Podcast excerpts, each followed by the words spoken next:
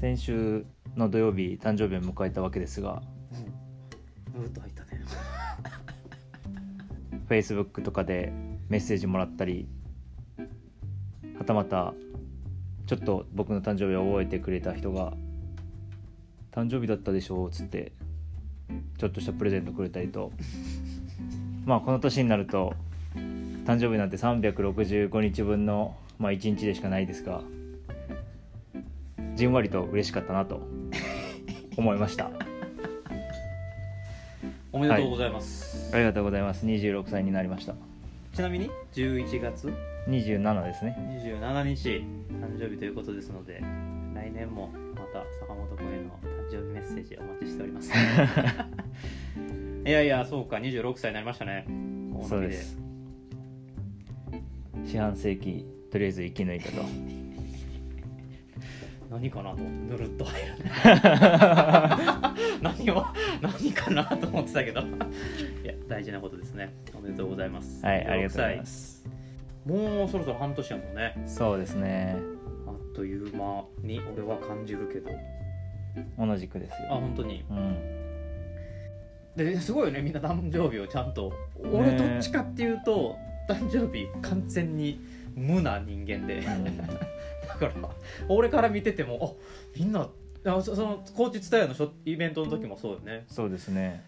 みんなやっぱどっかでこう注目してくれてるのよね。そう。あラジオやってた時に誕生日言ってたっけ？いやあのポッドキャストで聞いたって言って。あそう。ん。11月27日でしょ全く坂本俺君誕生日の話した記憶がないわ。あそうかプロフィーさあのあれか。初回3回ぐらいははい。そうかそうか。あの時にそうですね。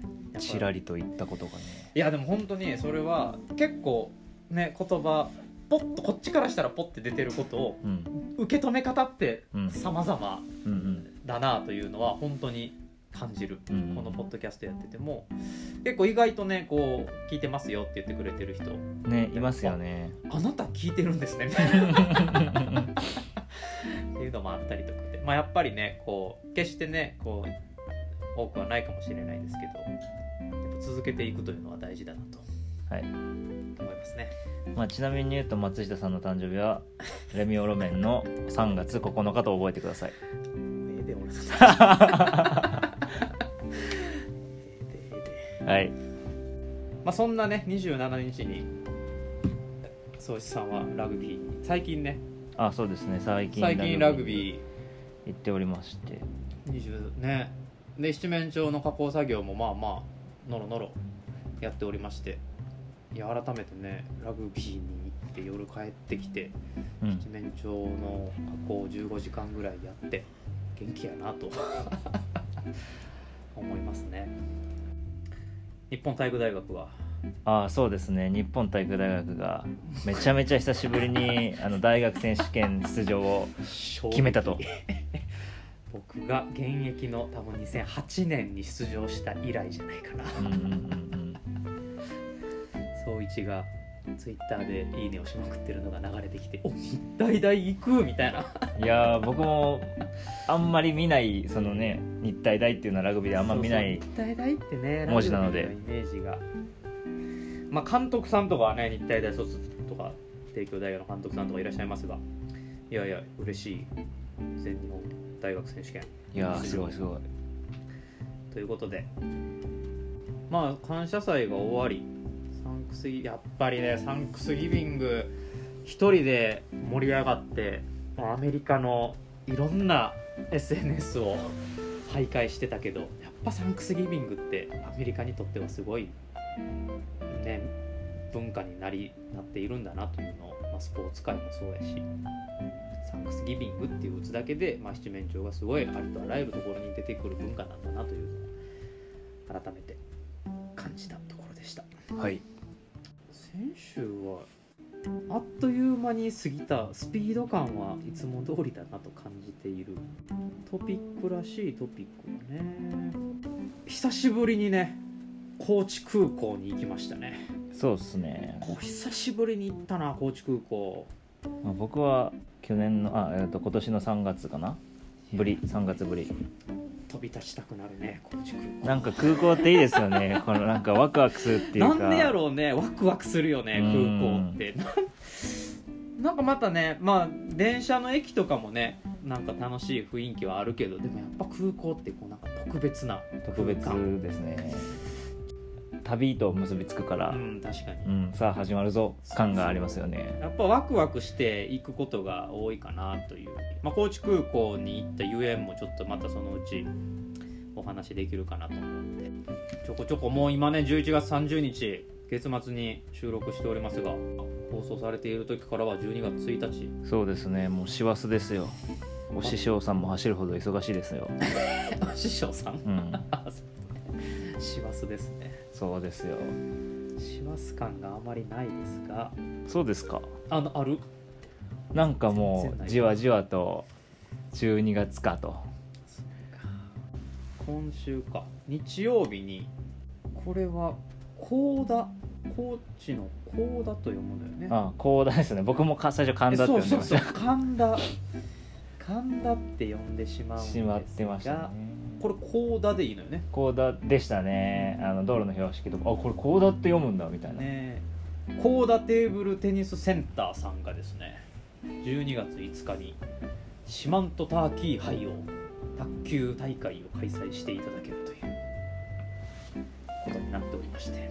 ちょっとね当日七面鳥の加工作業があってどうしても行けないんですけども松下も中学時代は卓球部だったので出たかっ ちょっとあの実力を見てみたかった感はあります。そうブロック優勝の方々に四万十ターキーを贈呈させていただくという大会になっておりますのでいやこういうね冠大会今シーズンは高知ファイティングドッグスさんとか高知ユナイテッド SC さんとか、まあおね、お肉で応援をするという、まあ、松下がこう大野に来た大きな理由の一つでもあるところがすごく形になったなと思っておりますし、まあ、そういうところからそういう取り組み見ていただいて、まあ、卓球大会のそういう冠にしていただけたというのは非常にありがたいと思っておりますのでこれはもう大小問わず四万十ターキー杯は各競技各種目でやっていきたいと思っておりますのでご希望の方はご連絡をいただければ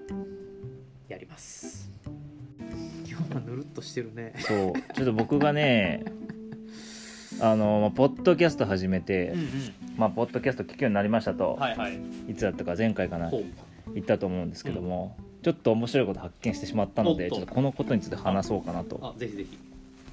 で、まあ、さっきちらっと高知空港に行きましたとはい。いう話で、ほうえーその高知空港に行った日、まあ、同じ日にそのあのちくわの土佐かまぼこ。えーと土佐かまぼこの、はい。えー、とライクニさん。といはい。う女性のこちらも女性の方でで、はい。空港で、まあ、打ち合わせした方も女性の方で,、うんうん。でまあ、車の中で高知ってこう仕事で女性が結構フロントに立って最前線にいることが多いよね。っていうふうにも話してたじゃないですか、うんうんっていう話をしてましたと。で僕は最近ポッドキャスト聞いてますと。でポッドキャストあさってたらうん。僕の前職の同期がポッドキャストやってましたと。でえー、前職を明かさず。明かさず。明かさず。何のポッドキャストかっていうとその人って結構女性なんですけどジェンダーとー、かはあはあはあはなんか LGBT とかあはいはいはいはいそういうテーマにすごい敏感にえー、敏感な人ではいはいはい。でそれに関するモヤモヤを多分これその方の友人だと思うんですけど、うん。友人と配信してるっていう、えこのマキとレイコの「モヤモヤラジオ」あら面白そう。年齢も同じ同期。1個下かな。えー、面白いね。うんマキとレイコのモヤモヤラジオ。そうこのレイコというのが僕の友達で。へ Z 世代ね。そう。総一 Z 世代やもんね。俺ミレニアル世代。ギリギリ Z だと思いますよ。そういう。95年。あそうか、うん。いや Z はそうか。狭間や。あそうやね。2人の議論がうん。すごい面白いんですよ、へ結構ボヤボヤした会話なんですけはあはあはどもうすごい考えさせられるテーマばっかりだったし、意見で面白そう。面白くて。なんか本当モヤモヤしてる感じが伝わって2人の。でなんか女性の社会進出がうんぬんかんぬんとか言ってるんですけど、そこでコーチに来ればいいのにみたいなね。思った。っていうのをここでちょっと話したかったっていう。あそういうことね。はい。いやコーチはね本当に松下よく言われるのよ。なんでお前は女子ばっかりと仕事をしてるんだとか。全くそういう考えはなく本当にさっき総一が言ってくれてたみたいに本当にこう最前線に立っている人が女性が多い県だなというのを。うん。でそれが、まあ、高知県出身の方もいれば県外から来ておのずとそういうポジションに行ってる方もいらっしゃる。うん。なのでそこがそこがすごく面白いなっていう。なのでやっぱりそういう意味では高知県という環境が、ね、女性がのびのびうん。できる環境なのかな。のびのびというのもおかしいのかもしれないけど女性が自然とというか何なんだろうな。まあでも自然にっていうのが、そう。でそうそう、ね、いいですよねみんなねだそうなんていうかな、うん単楽しそう純にですね楽しそうで、うん。でもやっぱりその電話とかメールの雰囲気と結構違うこともあったりとかしてやっぱ直接会って話をすることであめちゃくちゃこの職場楽しそうとかあこの人楽しそうとか全然こう印象と違ったなみたいなのが、まあ、特にあって。でもちろんね面白い男性の方もたくさんいらっしゃるけど特にポッとねちょっと注目をしてみると数字としては現れていないけど高知県というところはかなり女性が最前線で仕事をして、うん、実感としてはありますよね。うん。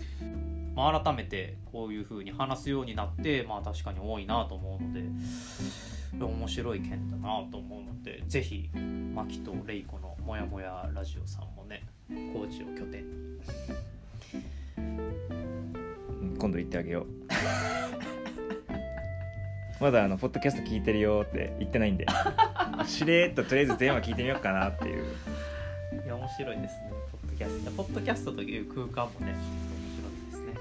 顔出さないから議論しやすいっていうのはあるかもしれないですね、うんうんうん。この2人結構踏み込んでる気がしますね。へーケーブルテレビをやり始めて思うことがやっぱりカメラを向けられているのとうん。うんやっぱりこうやって話すのとではやっぱこう出てくるキーワードも違うし、うんうんうん。どこか緊張してしまう。硬くなっちゃいますよねテレビとかだとすごい逆に見えないからしっかりかなり的確にこう言葉にしないと、うん。多分伝わってないこともあるのかもしれないしね間違ったことを伝えてしまう可能性もあるので、まあ、言葉の勉強にはすごくなるなと思いますけどねやっぱ情報発信もどっかでやっぱねそうやって逆のね言えば何かポッと発信をしてることを見てくれてポチッと入ってくれる人もいるということですね。聞いてみるといやーこれテーマめちゃめちゃ面白いですよ。えー僕らにはない自然とは湧き上がってこないテーマです。ん。女性特有の問題が多いから面白いですね。えー調べてみよう。誰かやってるかもしらんないやー意外とやってるかもしんないですよ。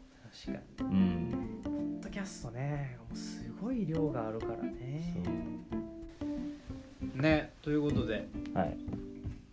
まあちょっと面白い発見がありまいした。やそれいい発見ですね、うん。それはいい発見。意外とこうねリスナーさんの周りも掘ってみたらあいつ実はポッドキャストやってたみたいなね。確かに確かに。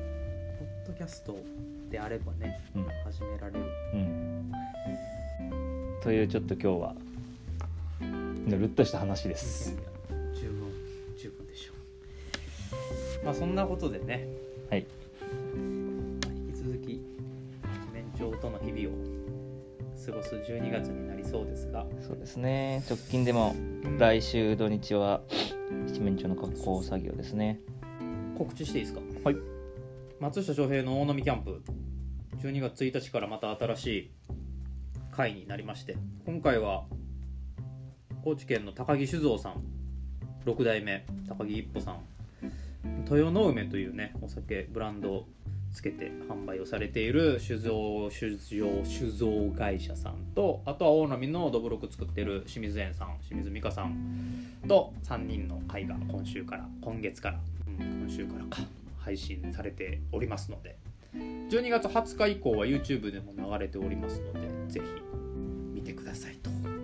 で今日はこんなところでよろしいでしょうかね。はい。はい、まあ七面鳥に関するお問い合わせ等々もちょこちょこ増えてきておりますのでもうあの Twitter とか Instagram とか、まあ、どこかしら Facebook もそうですしどこかしらから直接ご連絡いただければお返事させていただきますのでよろしくお願いしますはい、ではこんなところではい。第9回レッツトークターキー by 松下商店終わりにしましょう。はい今週もありがとうございました。ありがとうございました。